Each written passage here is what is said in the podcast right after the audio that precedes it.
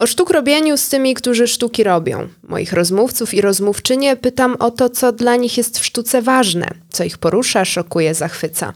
Dyskutujemy o realizowanych projektach i działaniach. Rozmawiamy o doświadczeniach, mówimy o tym, co tu i teraz, spekulujemy o możliwych scenariuszach przyszłości.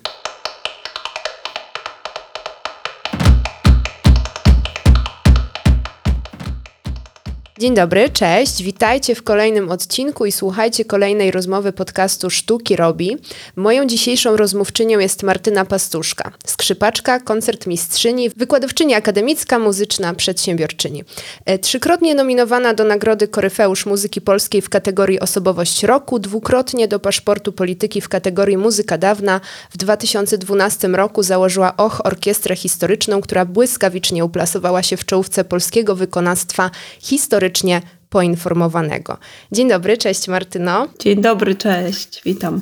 Ja od razu muszę Cię zapytać na starcie wykonawstwo historycznie poinformowane, wykonawstwo historycznie poinformowane, czyli y, jakie, które, skąd to wykonawstwo zaczerpnęło tych informacji? Tu się zgadzam, że właściwie dobrze jest to doprecyzować na samym początku, bo spotykam się z taką, e, z taką wręcz interpretacją, że skoro my jesteśmy historycznie poinformowani, to co to znaczy, że inni w ogóle nie są poinformowani, czy, czy, czy jak? Czy, czy, czy mówimy tu o ignorancji, a my jesteśmy jedynymi, którzy mają dostęp do tej, do tej skarbnicy wiedzy? I muszę powiedzieć, że nie. Jest to po prostu pewnego rodzaju, tak jak w teatrze, sposób, y, który, źródła, z których czerpiemy naszą i informacje, i nasze motywację do działania, do interpretowania tego, co mamy, czym jest muzyka.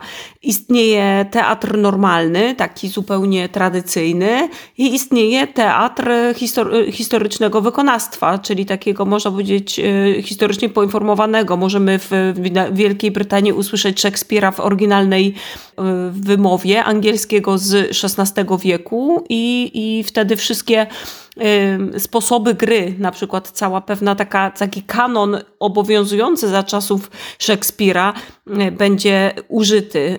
Y, to samo we Francji się dzieje przy oryginalnej wymowie, takiej oryginalnej XVII, XVIII czy XVI-wiecznej wymowie. Mówimy o na przykład Molierze e, i, i teatry wtedy przywdziewają kostiumy właściwe dla tego okresu, mówią oryginalną, właściwą dla tego czasu wymową francuską, która jest zupełnie oczywiście inna, zresztą to samo dotyczy każdego innego języka europejskiego.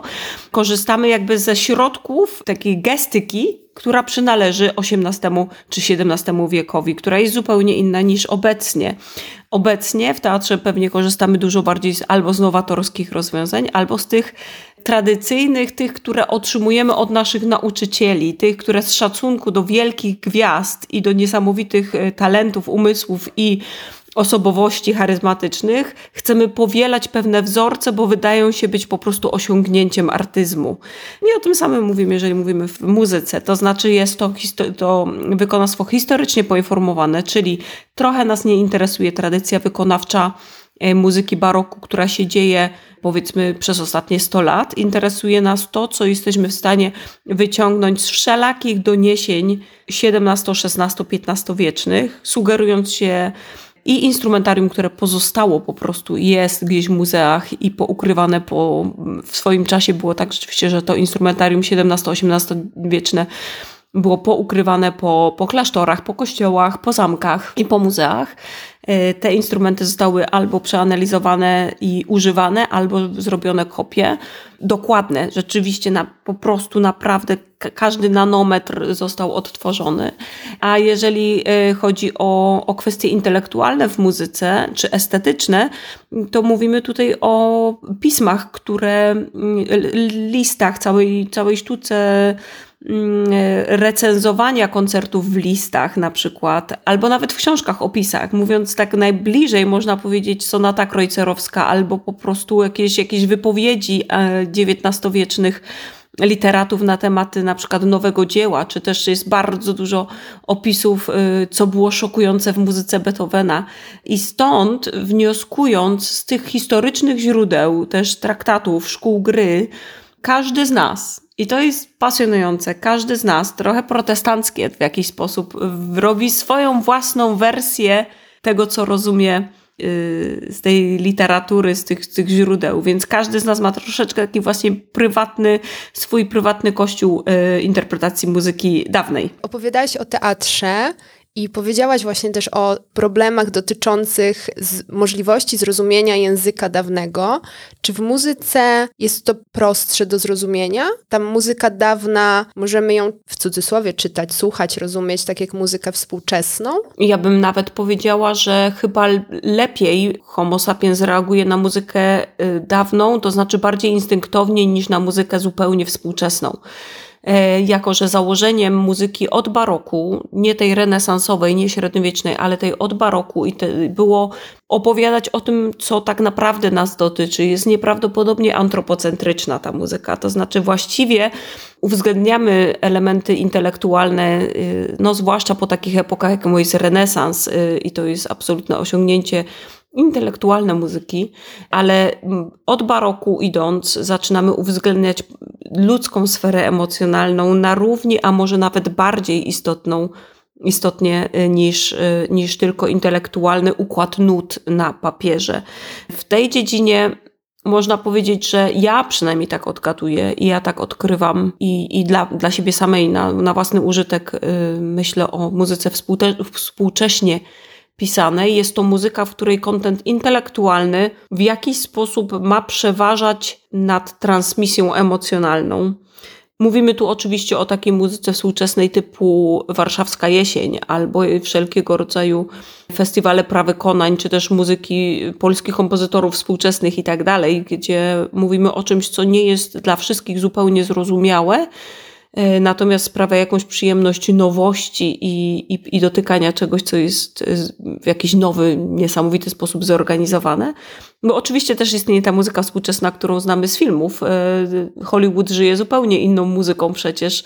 Londyńczycy nagrywają zupełnie inną muzykę, która była stworzona wczoraj, a dzisiaj jest nagrywana, bo jutro będzie użyta w filmie, chociażby taki Harry Potter to też jest muzyka współczesna, natomiast zupełnie inaczej mm, napisana i odnosi się do tych pryncypiów, które zostały sformułowane na początku XVII wieku, w których człowiek zaczął być najważniejszą częścią, takim centrum e, muzyki. Słuchaj, myślę tak, że powiedziałaś dużo też takich pojęć, które nie dla każdego mogą od razu, e, wiesz, być ułożone w głowie w taki chronologiczny sposób, jak barok, renesans, XVI, XVIII, XV wiek. Jasne. Ale zanim cię trochę tak wypytam, ja ci obiecywałam, że nie będzie takich egzaminacyjnych pytań, ale tutaj już sama zaczęłaś mówić o tych epokach, więc zanim zrobimy sobie maturę e, z epok e, muzycznych, to zawsze sobie korzystam z tej okazji, jak rozmawiamy o muzyce w sztukowym podcaście i chciałam cię poprosić, żebyś była DJ-ką na naszym dancingu e, i taki DJ-ski set jednego utworu e, nam podała teraz na początek. Posłuchamy sobie i później będziemy rozmawiać dalej, bo mam wrażenie, że e, to może też dużo, dużo wnieść. Posłuchanie już na początku i trochę inaczej pewnie będzie się później słuchało naszych dalszych rozmów. Więc jakbyś mogła powiedzieć naszym słuchaczom i słuchaczkom, czego za chwilę posłuchamy. Ja proponuję Józefa Marchanda. Marchand był, tak, był częścią takiej ogromnej francuskiej rodziny muzycznej aktywnej w czasach Ludwika XIV. Ten zbiór suit, y, których, y, które zostały wydane w 1707 roku, zawiera siedem suit, a proponuje Ergraf z suity pierwszej Adur.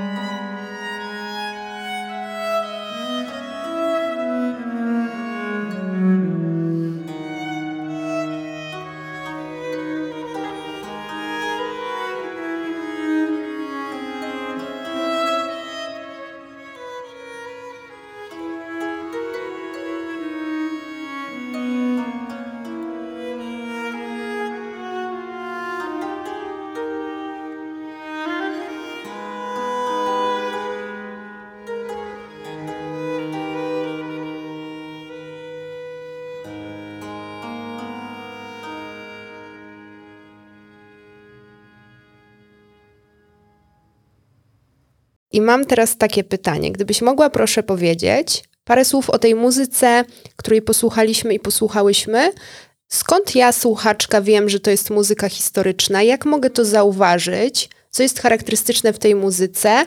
Y, już na pewno też y, pewnie coś powiesz o instrumentach, tak myślę, bo w tej muzyce słychać trochę, trochę takich instrumentów, które myślę w powszechnej świadomości też są kojarzone z muzyką dawną. Przede wszystkim oczywiście muzyka dawna to jest bardzo szeroki y, zakres, bo to teraz obejmuje no, około tak naprawdę kilkaset lat, to znaczy dopasowywanie zawsze dobrego instrumentarium do dobrej epoki, no a to instrumentarium różniło się w zależności od kraju, i od okresu.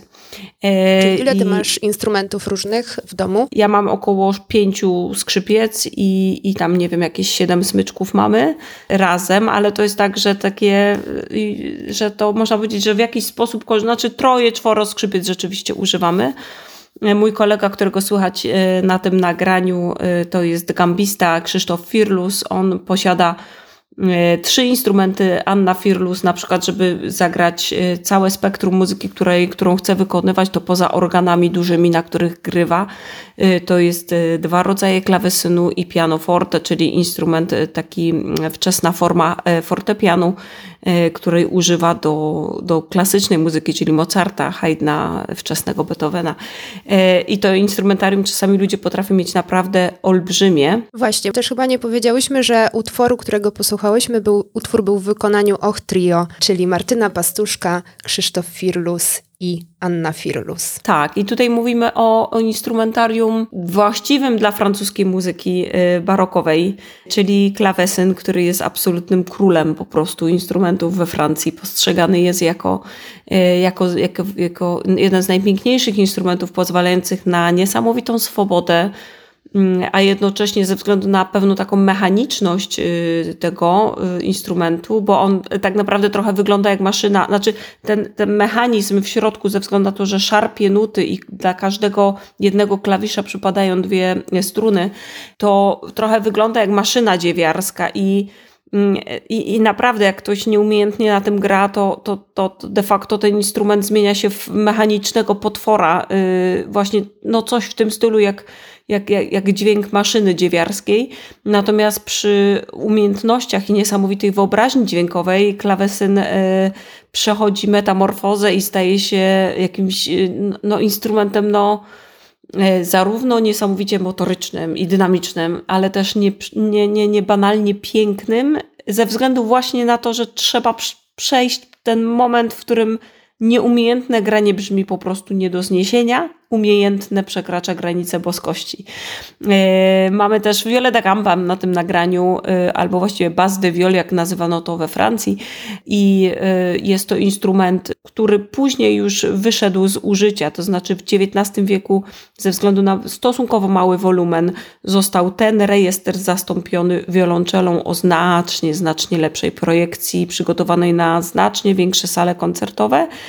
Mm, bo to jest też czas, XIX wiek, gdy ludzie mogli w końcu wykupować bilety, aby na koncerty przychodzić, e, podczas gdy wcześniej muzyka na pewnym poziomie była dostępna tylko i wyłącznie dla tych, których było na to stać. Dobra, i co jeszcze z tego utworu nam mówi, że to jest y, muzyka dawna, że to jest wykonana w historycznie poinformowany sposób muzyka? Na pewno takim elementem historyczności jest yy, bardzo oszczędne korzystanie z wibracji, to znaczy zarówno w głosie, jak i w instrumentach.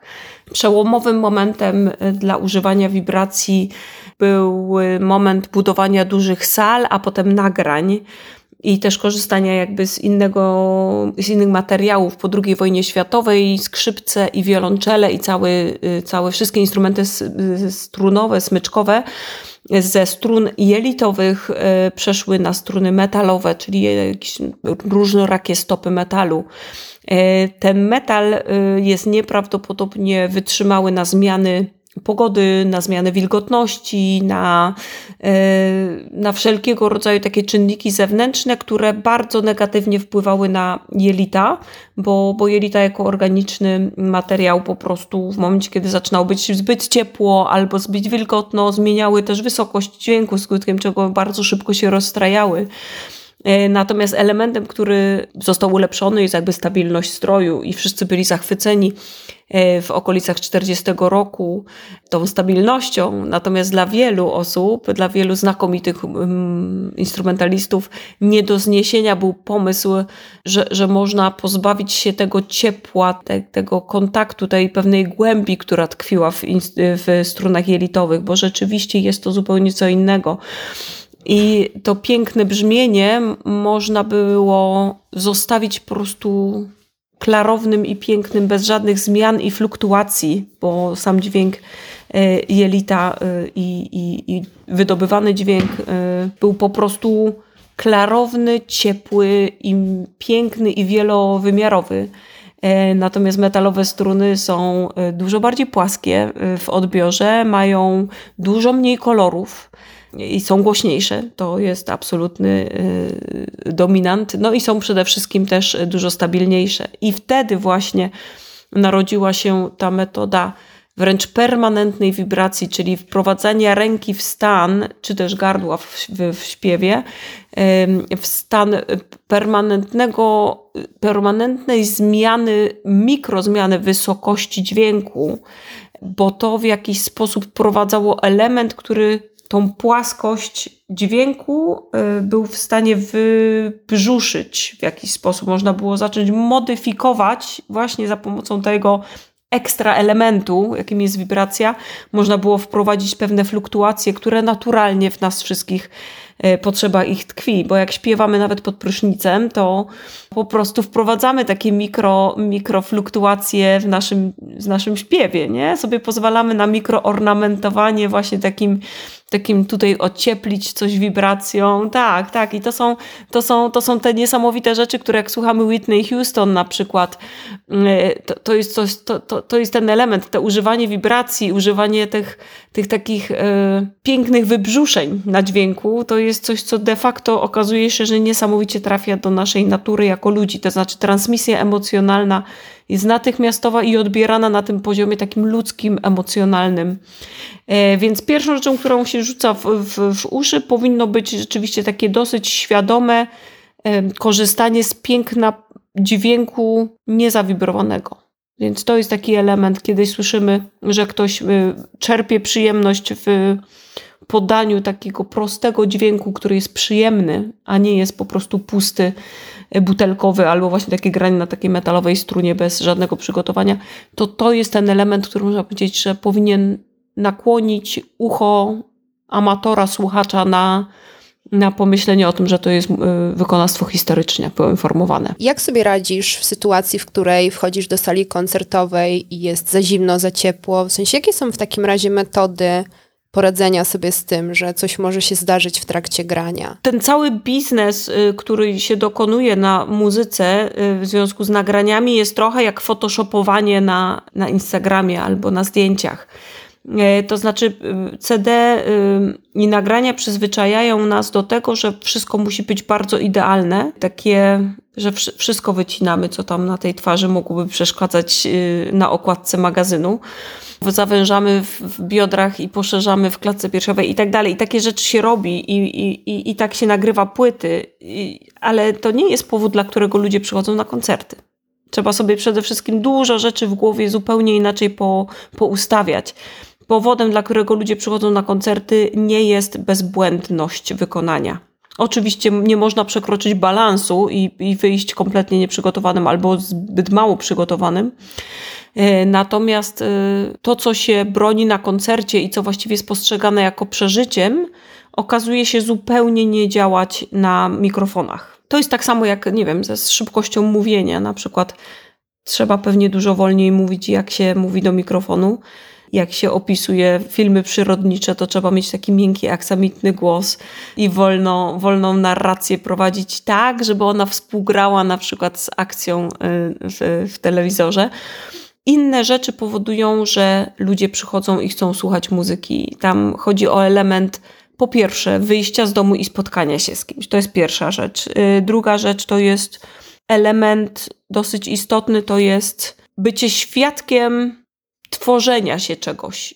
bycie świadkiem tworzenia się, zobaczenia właśnie może nawet tego elementu, że ktoś się z czymś zmaga i słyszymy naturalne konsekwencje, na przykład pewna taka, to jest taki moment empatii, w którym czujemy razem z, z, z, artystami na scenie, że my oddychamy i tobie jest trudno, bo przyszło nas 250 zamiast 150 osób, ale przyszliśmy, bo chcemy Cię posłuchać, więc w jakiś sposób zależymy od siebie nawzajem. To znaczy, gdyby nas było o 100 mniej, prawnie byś grał albo miał trochę czystsze, czyściej nastrojony instrument, ale czy to nie jest przywilejem, że przyszło nas o tyle więcej, żebyśmy razem tworzyli wspólnie jakąś rzeczywistość?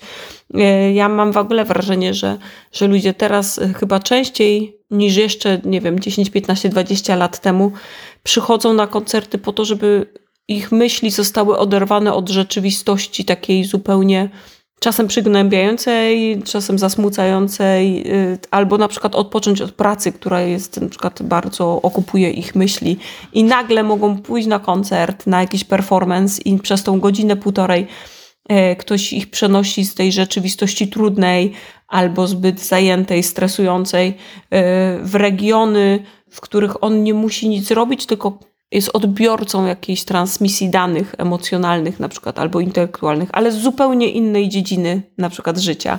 Ja sobie wyobrażam, że, że ludzie mają mnóstwo problemów i przychodzą słuchać muzyki po to, żeby o nich zapomnieć. Bardzo pięknie opowiadasz o tym rodzaju pewnej niedoskonałości, w której możemy się, której wykonawcy, wykonawczynie i ci, którzy przyszli, te osoby, które przyszły posłuchać, możemy się jakoś spotkać i, i doświadczyć tej na żywości tej gry i zobaczyć ją właśnie w takich jakichś drobnych też błędach, czy nie, nie wszystko jest idealnie i doskonale, ale czy dla ciebie to jest zawsze łatwe, czy dla ciebie było łatwo dojść do tego momentu, w którym, wiesz, bo mam takie poczucie, że jednak i też edukacja artystyczna jednak pcha y, wykonawców i wykonawczynie w taką stronę, że musisz zawsze grać idealnie po dźwiękach, pięknie, doskonale, wiesz, zagrał bezbłędnie, zagrała bezbłędnie. Jaki to był dla ciebie proces? Czy to był dla ciebie proces dojścia do tego momentu i na przykład co też mówisz swoim studentom i studentkom o tym? Wiesz, istnieją ludzie, którzy grają absolutnie bezbłędnie, y, zwłaszcza y, oni bardzo często są osadzeni w rzeczywistości pianistycznej. I, I, muszę powiedzieć, że jest to naprawdę imponujące. Y, są instrumenty solujące w orkiestrze, tak jak pierwszy flet, obój, fagot, które jak mają solówki, to, to nie chcesz usłyszeć tego z, z jakimś wyraźną pomyłką ale y, tak naprawdę znaczna część z nas, y, i może to jest dobrze, że tak jest, nie dorasta do tych wyśrubowanych cyfrowo standardów. I, i to powoduje, że że oczywiście są ci, którzy są bardziej opłacani i mniej opłacani, ci, którzy występują na większych salach koncertowych i mniejszych, bo różni nas po pierwsze umiejętność nie tylko czysto techniczna, ale też wytrzymałości psychicznej. Są ludzie, którzy mają niesamowitą biegłość i umiejętności, ale na przykład nie posiadają wytrzymałości psychicznej. Są ludzie, którzy nie lubią się dzielić, to znaczy odczuwają jakąś, jakąś wstyd przy mm, zbytnim ekshibicjonizmie artystycznym, emocjonalnym, który jest częścią performance'u y, artystycznego. Są ludzie, którzy znacznie bardziej cenią sobie wydajność techniczną niż na przykład kontent emocjonalny, czy też estetyczny, intelektualny i to słychać. I oni też mają swoją, swoje grono odbiorców.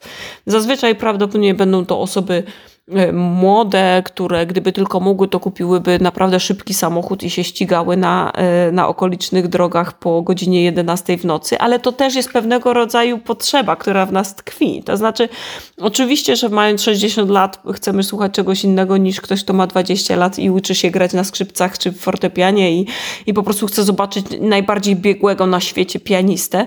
I, I trudno z tym się kłócić w jakiś sposób. No, chodzi o to, że ten rynek całe szczęście ma różnych odbiorców. Y, I, I to jest dobre. To znaczy, my nie możemy być wszyscy absolutnie bezbłędni i najlepsi na świecie, bo wtedy by znaczyło, że największe sale koncertowe są okupowane i wszyscy artyści wy, wykonują muzykę tylko w największych miastach.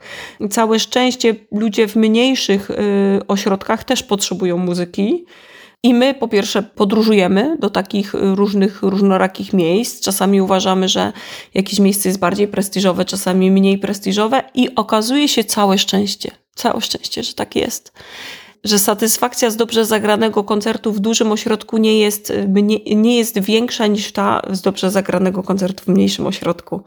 E, to znaczy też e, sposób, w jaki czasem się przyjmuje artystów w mniejszych ośrodkach jest ujmujący i czasem dużo bardziej odpowiada e, potrzebom zebranej publiczności niż na przykład te prestiżowe sale koncertowe trzeba sobie znaleźć, odpowiadając na Twoje pytanie, trzeba sobie znaleźć miejsce jakby w życiu po to, żeby może nie cały czas być totalnie zestresowanym, bo życie jest długie i nie polega tylko na graniu na instrumencie, bo to jest w końcu zawód.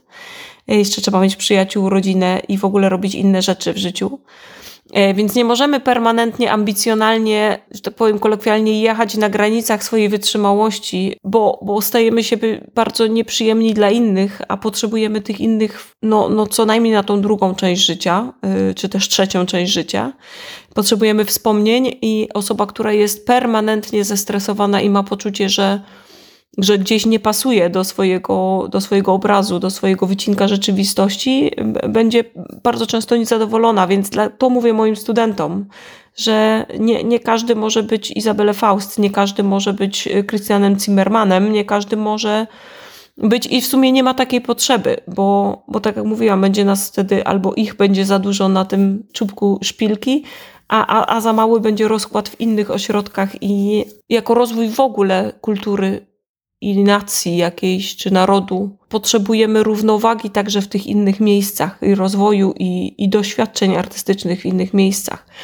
Więc y, to, co mówię moim studentom, jak ja sobie radzę z, z sytuacjami stresowymi, jestem nieprawdopodobną szczęściarą i tak siebie odczuwam, tak odczuwam swoje życie, że mam szansę występować zarówno na bardzo prestiżowych salach, scenach i salach z bardzo niesamowitymi muzykami, e, ale bardzo lubię e, te wszystkie koncerty, które ma, w których jakaś urocza staruszka razem ze swoim mężem klaszczą i uważają, że to jest najlepsza rzecz, która się przytrafiła ostatnio w ich gminie.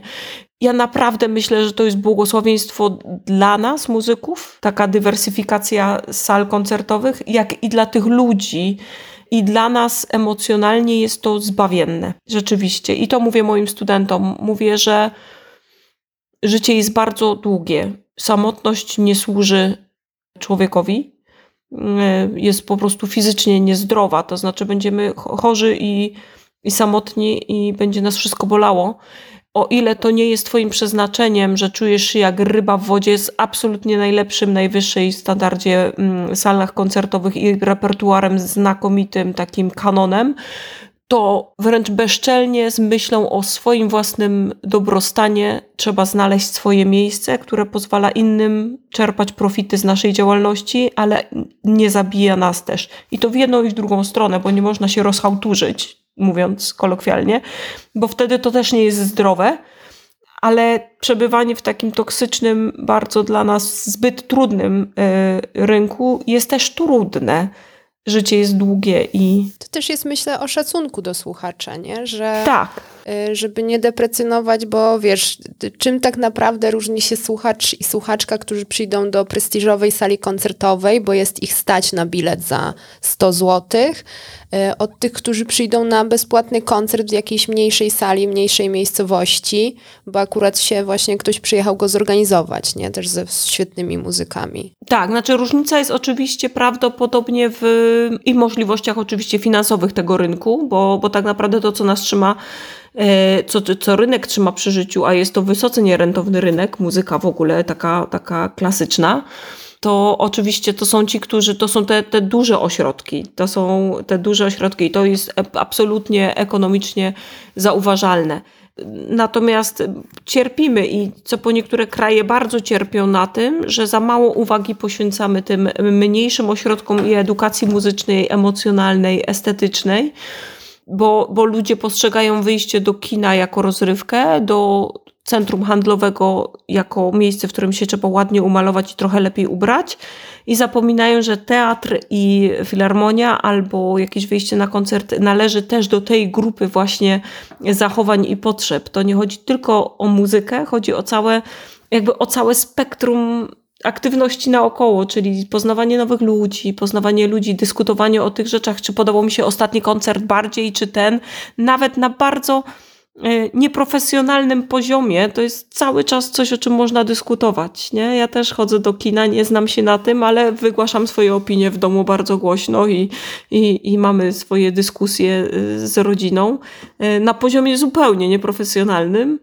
E, no ale to jest forma spędzenia czasu i myślę, że to jest strasznie ważne takim, takim zadaniem, jeżeli mówimy o zadaniu w ogóle, jakie nas czeka. Tak, ale wiesz co, ja myślę, im, im więcej i im dłużej rozmawiam z twórcami i twórczyniami i mimo iż zadaję często takie pytania o to, co to znaczy, o co ci chodziło, czego oczekujesz od tej sztuki, którą tworzysz, to myślę sobie zawsze, zadaję sobie też takie pytanie, co to znaczy, że ja nie rozumiem jakiejś sztuki, albo co to znaczy, że się nie znam na niej, nie? Co to znaczy, że ja się nie znam na kinie, co to znaczy, że ja się nie znam na muzyce, nie? Klasycznej. Niektórzy, myślę, że szczególnie wokół muzyki klasycznej urosło takie przekonanie, tak. że ona jest zbyt trudna i jak się nie znasz, to nic nie zrozumiesz.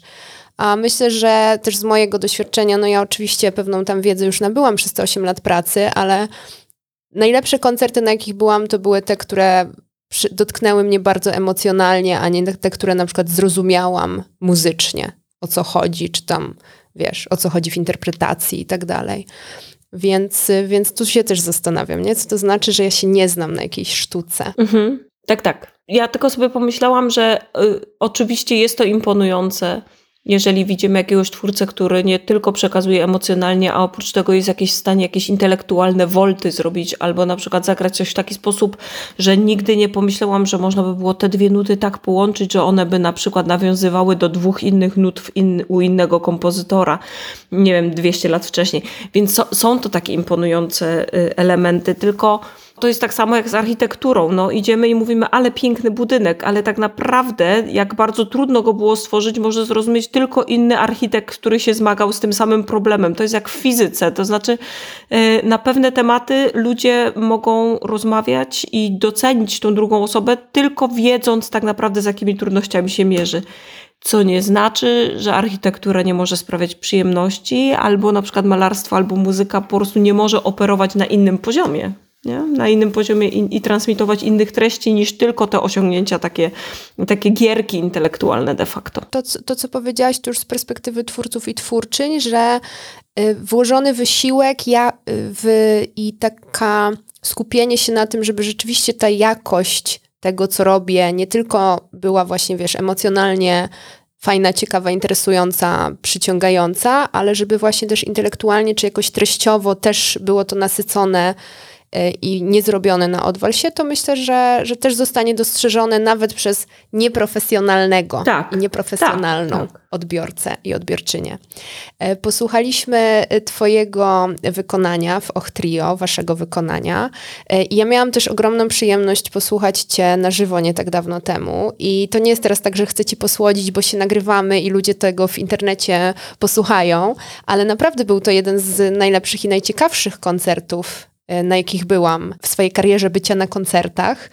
I interesowałoby mnie, bo dużo już powiedziałaś o tym, jak ty sobie z różnymi rzeczami radzisz, co ty myślisz o tym biznesie, o tej branży, o tej muzyce, ale dlaczego muzyka historyczna? Skąd ona się e, wzięła w Twoim życiu? Domyślam się, że to nie było tak, że w podstawowej szkole muzycznej, tak myślę, że nie powiedziałaś wtedy, będę grać muzykę historycznie, będę wykonywać w historycznie poinformowany sposób kiedy to się zaczęło? Jakie się z tym wiążą historie? A, to jest taka w ogóle e, taka, taka moja cecha znaczy po latach się dowiedziałam, że to, że to nawet ma swoje y, jakieś nazwy w psychologii i w ogóle to jest jakieś y, nieneurotypowe mózgi i tak dalej, i tak dalej. I to zwłaszcza jak mój syn się urodził i zaczęłam zauważać dokładnie te same wzorce, y, które ja robię, to, to, to się okazało, że, że, że to ADHD jest po prostu gdzieś tam y, genetycznie przekazywane. Natomiast y, też mówiłaś o pewnym takim opresyjnym systemie edukacji w Polsce i to nie jest tylko w Polsce, tylko w ogóle, w ogóle jakby gimnastyka czy balet i tak dalej, to są pewne takie opresyjne y, systemy. Ci najlepsi i naj, najbardziej stabilni, tacy dobrzy y, dotrwają, ci trochę słabsi muszą podejmować albo nawet wśród tych bardzo dobrych musimy podejmować decyzje czy się staramy na maksa, czy tak naprawdę trochę sobie odpuszczamy. Ja kończyłam liceum muzyczne, takie, takie ogólnokształcące muzyczne.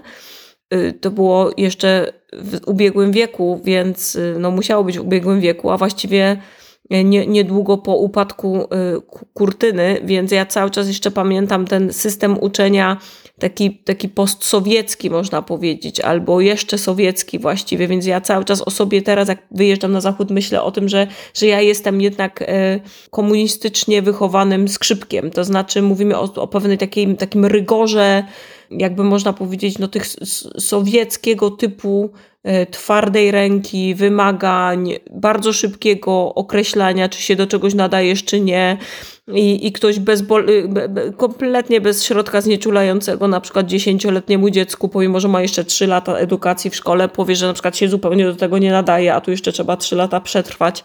Czyli jakby tego zupełnie innego systemu wychowywania, nie, nie chowania dzieci w takich szklarnianych warunkach, tylko tak naprawdę od razu twardą ręką uzmysławiania ich, im, że ich miejsce jest tam, a, gdzie nie, a, a nie gdzie indziej.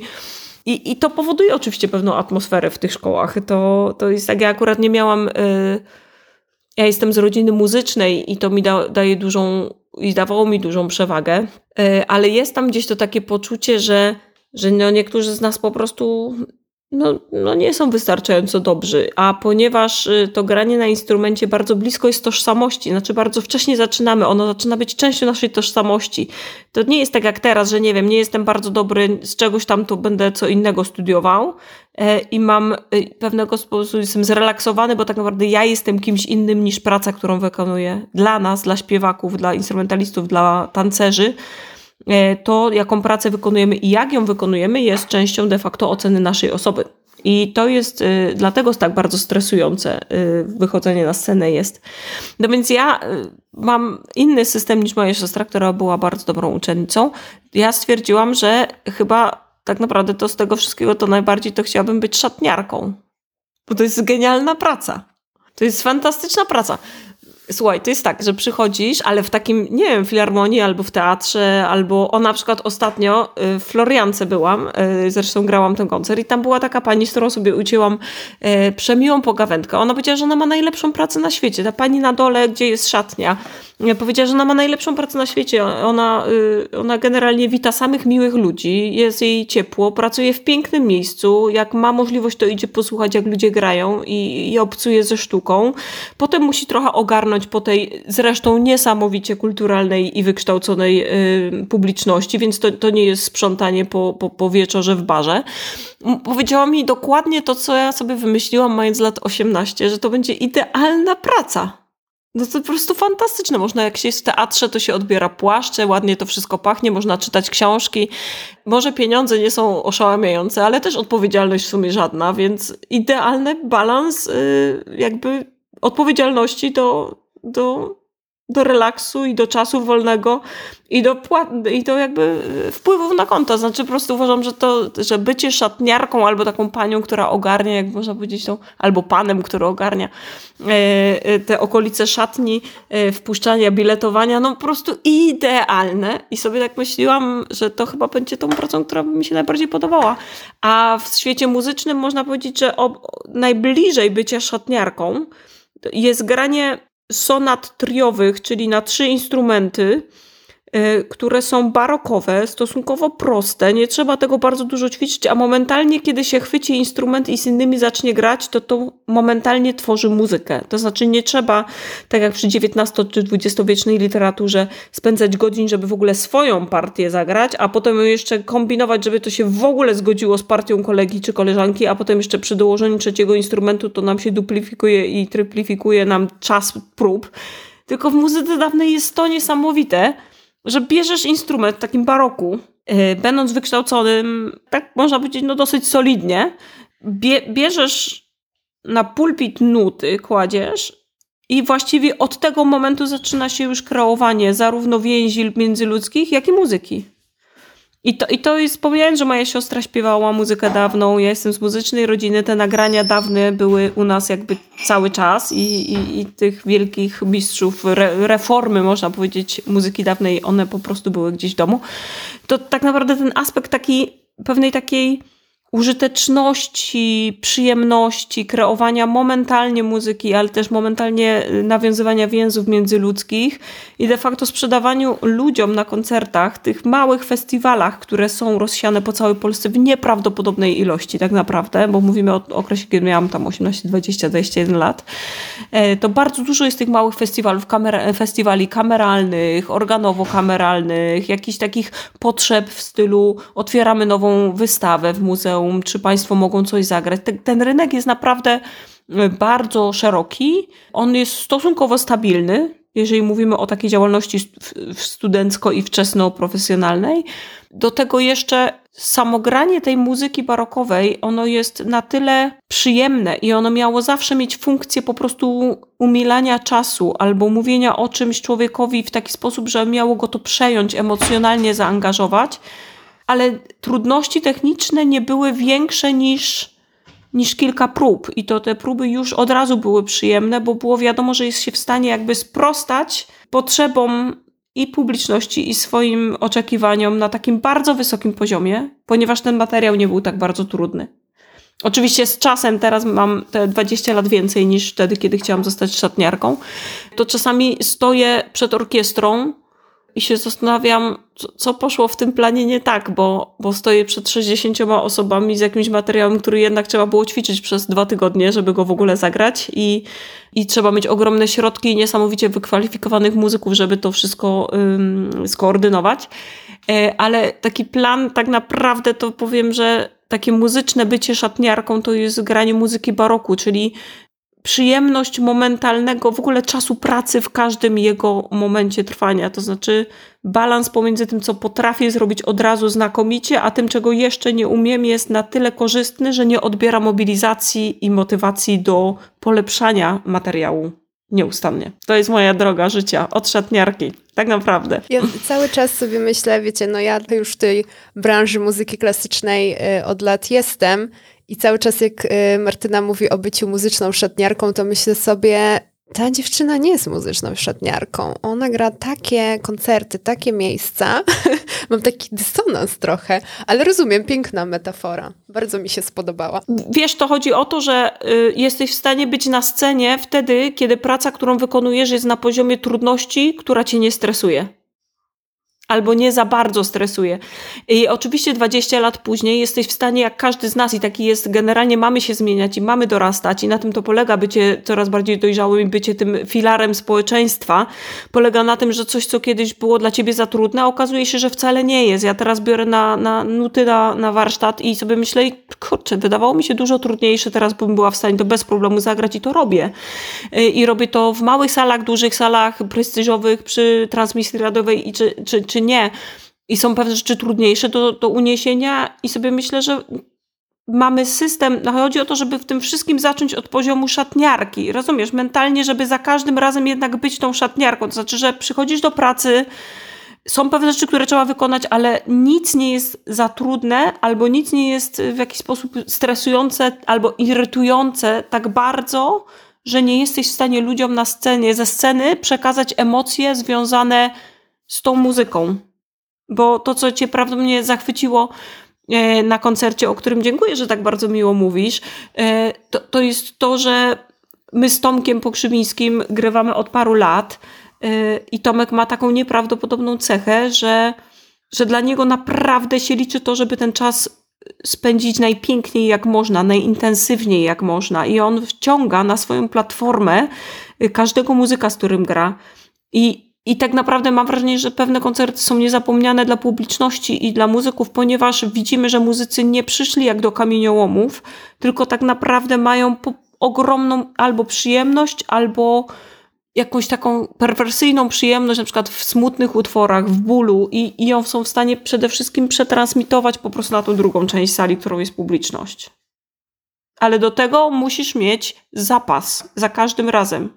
Nie możesz podejść, podejrzewam, że tak jest, że nie możesz podejść do turnamentu, y, nie wiem, tenisowego, y, kiedy już pierwsza runda jest powyżej twoich możliwości, nie? Więc te, nie, no bo, no bo nie dojdziesz dalej, a jak dojdziesz, to, to może na następny już turnament nie pojedziesz, bo już wykorzystasz wszystkie siły, które masz y, i trzeba się wtedy odbudować. A ja sobie myślę, że jak się wychodzi od takiego poczucia, że że to jest w sumie bycie takie wykonywanie takich najprostszych prac z niesamowitą taką y, etyczną skrupulatnością na pewnym takim poziomie. Natomiast fajnie, jeżeli to zawsze by było tak przyjemna praca, albo tak, tak mobilizujący stan umysłu i ducha, że, że pozwala na, na to, żeby być bardziej dla ludzi, którzy nas słuchają, a nie w ogarnianiu siebie nie? emocjonalnie, na przykład, bo się boję, albo coś tam, albo nie łapię, albo jestem nie razem, albo ten utwór jest za trudny, albo e, przygniata mnie świadomość 15 profesorów na przykład na, na, na widowni i, i muszę sobie bardziej niż zajmować się innymi ludźmi, to de facto muszę sobie poradzić ze sobą i przerabiać swoje własne psychologiczne problemy. Więc y, taka metafora do bycia szatniarką. To naprawdę było, to było moje marzenie i ja cały czas mam jeszcze takie miękkie serce w tym, w tym względzie. Co, co nie znaczy, że nie skończę y, w tym, y, na przykład w tej aktywności. To mogłoby być bardzo fajne. Super, bardzo, bardzo Ci dziękuję. Piękne i myślę bardzo ważne też spostrzeżenia które mam nadzieję, że jeżeli podsłuchują nas y, muzycy i muzyczki, to wezmą sobie jak najwięcej z tego, bo wydaje mi się, że powiedziałaś też dużo bardzo ważnych rzeczy o tym, y, jak zachować jakąś jakieś takie ogólnie pojęte zdrowie też w tym, że w tej pracy, nie? Żeby wiadomo dostarczać pięknych emocji, grać pięknie i, i też się dobrze bawić, ale jak też zadbać o siebie w tym wszystkim. E, zupełnie odeszłyśmy w ogóle od pytania o epoki i tak dalej, więc uratowałaś się, nie będzie matury z epok e, muzycznych, ale chciałabym Cię zapytać o epokę współczesną, o najnowszą e, jeszcze. Czy współcześni kompozytorzy i kompozytorki piszą muzykę dawną i co to by dziś znaczyło, takie sformułowanie, że, że napisałem, napisałam muzykę, którą można wykonać w historycznie poinformowany sposób, że napisałem, napisałam mhm. muzykę dawną. To, o co się mnie pytasz, podejrzewam, to jest y, czy w ogóle na przykład piszą kompozytorzy na instrumenty dawne. I to jest bardzo, bardzo częsty nurt. Y, praktycznie co roku wykonujemy jako orkiestra i jako, jako muzycy też poszczególni wykonujemy y, muzykę napisaną na instrumenty dawne do tego stopnia, że na przyszły rok czy też za dwa lata zobaczymy kiedy to się zrealizuje. Mamy zaproszenie na warszawską jesień i będzie utwór specjalnie pisany właśnie na instrumenty dawne dla nas i tak dalej. Więc są też utwory, które były pisane na przykład dla wiolonczelisty Dominika Połańskiego i Arte dei Sonatori, więc to jest bardzo ciekawy rynek. My gramy w różnych wysokościach A, gramy na różnych instrumentach, czasami nawet w ćwierćtonowych odległościach, więc to jest w ogóle taki, e, taki, taki haczyk z, z takim tłustym robaczkiem dla kompozytorów. I tak jest, rzeczywiście tak jest, że gramy tą muzykę, oni piszą ją e, najczęściej używając swojego języka, muzycznego, ale korzystając z sonorystyki i z umiejętności takiej nieco bardziej nonszalanckiego podejścia do zapisu nutowego muzyków dawnych, bo my mamy rzeczywiście dużo bardziej nonszalancki stosunek. Dla nas jest to zapis graficzny, a tak naprawdę 70% tego tkwi poza zapisem. Ale założeniem muzyki historycznej, historycznie poinformowanej całego nurtu jest postępowanie w zgodzie z estetyką i założeniami kompozytora. E, więc de facto, patrząc na to zupełnie y, tak y, dosłownie, to spotkanie z kompozytorem, bycie osadzenie w XX wieku, XXI wieku i zapytanie się go i naprawdę zrozumienie jego systemu, tak, każdy z kompozytorów próbuje w jakiś inny sposób mieć system muzyczny i korzystać z niego i tak naprawdę zrozumienie w pełni świata tego kompozytora jest właściwie wykonawstwem historycznie poinformowanym. Ta osoba też istnieje w jakimś momencie w historii, tylko my na nią patrzymy z czasu teraźniejszego, a nie z 200 lat do przodu.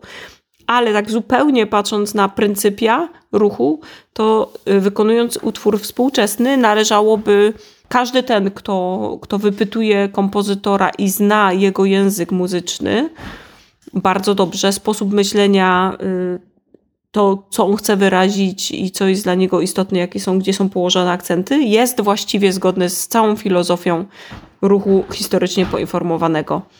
E, można powiedzieć też trzeci, trzecia odnoga, wspomniałam o muzyce filmowej. Muzyka filmowa, taka jak, jak z filmów czy Williamsa, y, muzyka, czy Ennio Morricone. Może Ennio Morricone troszeczkę jest inny, ma swój własny język, ale, ale cała muzyka do Harry'ego Pottera, cała muzyka do Star Wars to jest właściwie Richard Strauss i, i Mahler i, i tak naprawdę no to jest, to jest po prostu XIX wiek i wczesny XX wiek. Y, więc można powiedzieć, że stwarzając muzykę do Harry'ego Pottera, to, to jest muzyka obecnie napisana na wzór końcówki, końcówki XIX wieku i muzyki neoromantycznej, czyli tego początku XX wieku. Więc właściwie to jest też sposób pisania historycznie, przy czym korzysta się z instrumentów, które są obecnie obecnie dostępne. Natomiast sama myśl muzyczna, ja bym powiedziała, że dopóki nie ma tam elektroniki, dopóki nie ma tam takiego dobrego rapu albo trapu, albo w ogóle takiej, takiej formy elektronicznej, ja bym powiedziała, w jaki sposób prawie że zawsze odnosi się albo stosunek do dzieła, albo samo dzieło odnosi się do historycznego kontekstu. Bardzo ciekawe dużo, dla mnie przynajmniej, dużo takich myśli, które, y, które wydaje mi się troszeczkę zmienią mój sposób myślenia o muzyce współczesnej. I w sensie takim, że zawsze pojawi się jakieś tam inne pytanie w głowie jeszcze. Bardzo mi się podoba ta myśl, którą powiedziałaś o tym, że każde, każde wykonanie, które jest w zgodzie z tym, co kompozytor, kompozytorka e, zamierza, jest już historycznie poinformowane. Słuchaj, powiedz mi w takim razie, dużo, dużo o tej muzyce sobie pogadałyśmy, trochę posłuchaliśmy, posłuchałyśmy, ale teraz jakby ktoś chciał w takim razie posłuchać Ciebie na żywo, zobaczyć Ciebie na żywo, porozmawiać o tej muzyce, e, to gdzie może to zrobić? No, no, teraz akurat mamy najwięcej koncertów, e, ale z takich czerwcowych, lipcowych, sierpniowych i tam potem do końca roku e, koncertów mówimy o, o Polsce, więc postaram się ograniczyć do, można powiedzieć, tutaj. Chociaż mamy rzeczywiście takich, słuchaj, niesamowitych fanów, którzy jadą, jadą za nami do Lipska albo do na przykład Hale, albo do Bayreuth. Ostatnio ktoś tam był, a w Wiedniu to też się oczywiście pojawiają, więc Słuchaj, mamy takich. powiedzieć też naprawdę. Koncerty, bo ktoś będzie akurat na przykład w lipcu na wakacjach gdzieś i powie jest. Mamy to. E, więc y, my gramy 19 y, w Gdańsku, gramy Wielką Mszę Hamol y, z chórem e, pana Łukaszewskiego. I to jest taki koncert, na który czekamy, bo po raz pierwszy będziemy grać jako orkiestra, och, orkiestra Msze Hamol. E, tam są znakomici soliści, informacje są na naszej stronie. Potem mam przyjemność Mm, bycia na wakacjach przez jeden cały miesiąc, z czym się bardzo cieszę. I e, razem z zespołem Utopia Teodora Kurencisa jestem na festiwalu e, w Salzburgu. Tam jest e, The Indian Queen Persla i to jest sam początek sierpnia. 22 i 24 sierpnia jesteśmy w Warszawie na festiwalu Chopin i jego Europa. To dwa koncerty. Będziemy grać Chopina, koncert F-moll z gitarą y, w wersji rzeczywiście solistycznej na, na gitarę. To jest taka niespodzianka i dla nas, i dla gitarzysty Y, więc y, myślę, że dla wszystkich tak naprawdę. Tam też będzie koncert skrzypcowy Janiewicza, który zagra Szushan Siranosian. Y, drugi koncert będzie zawierał koncert Griga z Olą Świgut oraz Mozarta koncert.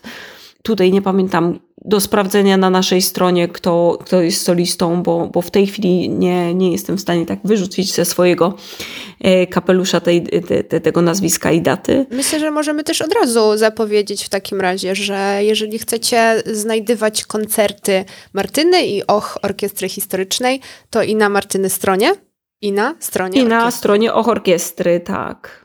Tak, więc y, w drugiej połowie roku przede wszystkim zapraszam do Katowic, bo będziemy wszystkie pierwsze niedziele od października, październik, listopad, grudzień w Muzeum Śląskim mamy takie koncerty, które są naszymi e, własnymi koncertami, naszą własną serią.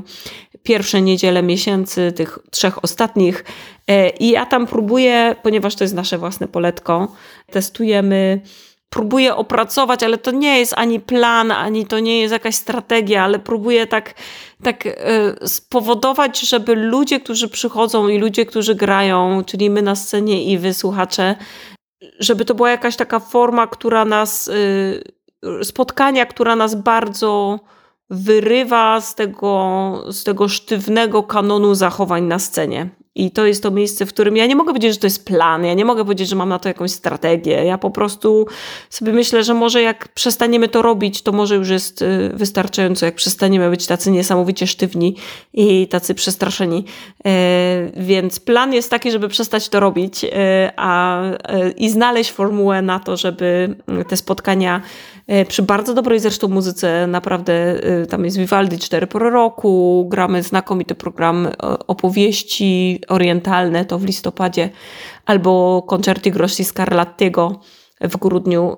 To są naprawdę znakomite całe zbiory utworów i programy, ale w tym wszystkim próbujemy odnaleźć i jakby zdefiniować nowy sposób zachowań na scenie. Tam też przychodzą studenci, a wiesz jak to jest, czego oczy nie widzą, tego sercu nie żal. Jak się napatrzysz, jak pójdziesz na koncert jazzowy i się napatrzysz, jak on, jakie oni mają niesamowitą korespondencję myśli i zachowań i luz tym wszystkim i jest tym taka pewna naturalność, no to trudno jest o tym zapomnieć, no bo czego oczy nie widzą, tego sercu nie żal, ale jak się zobaczy, to trudno odwidzieć. Słuchajcie, a jak się odsłucha, to trudno odsłyszeć, jak się posłucha. Tak. E, więc y, idźcie słuchać. E, dziękuję, że Dziękuję Ci za naszą rozmowę. Może od tego zacznę. E, myślę, że, że w bardzo fajne rejony nas poprowadziła. I ta muzyka dawna, e, to wykonawstwo historycznie poinformowane stało się pretekstem do, do pięknej opowieści o tym, jak też szukać siebie w tym świecie, w tej branży i co, i, i gdzie, gdzie, gdzie, gdzie zawalczyć, a gdzie czasem odpuścić i jak znaleźć jakiś rodzaj dobrego dla siebie balansu, który nie zawsze dla każdego musi być taki sam. Dziękuję Ci pięknie, to podsumowałaś. Bardzo dziękuję za zaproszenie. Słuchajcie, więc y, dziękuję, że posłuchaliście. Y, idźcie teraz na koncerty, słuchajcie muzyki, y, nie bójcie się, bo to, że się nie znacie na muzyce, to, to wcale nie oznacza, że nie możecie jej słuchać. Stawiając kropkę, dziękuję Wam za wysłuchanie rozmowy z Martyną. Jeżeli chcecie być na bieżąco w sprawach podcastu, to zapraszam do śledzenia sztuk na Instagramie i Facebooku. Słyszymy się za, za dwa tygodnie. Tymczasem róbcie sztuki.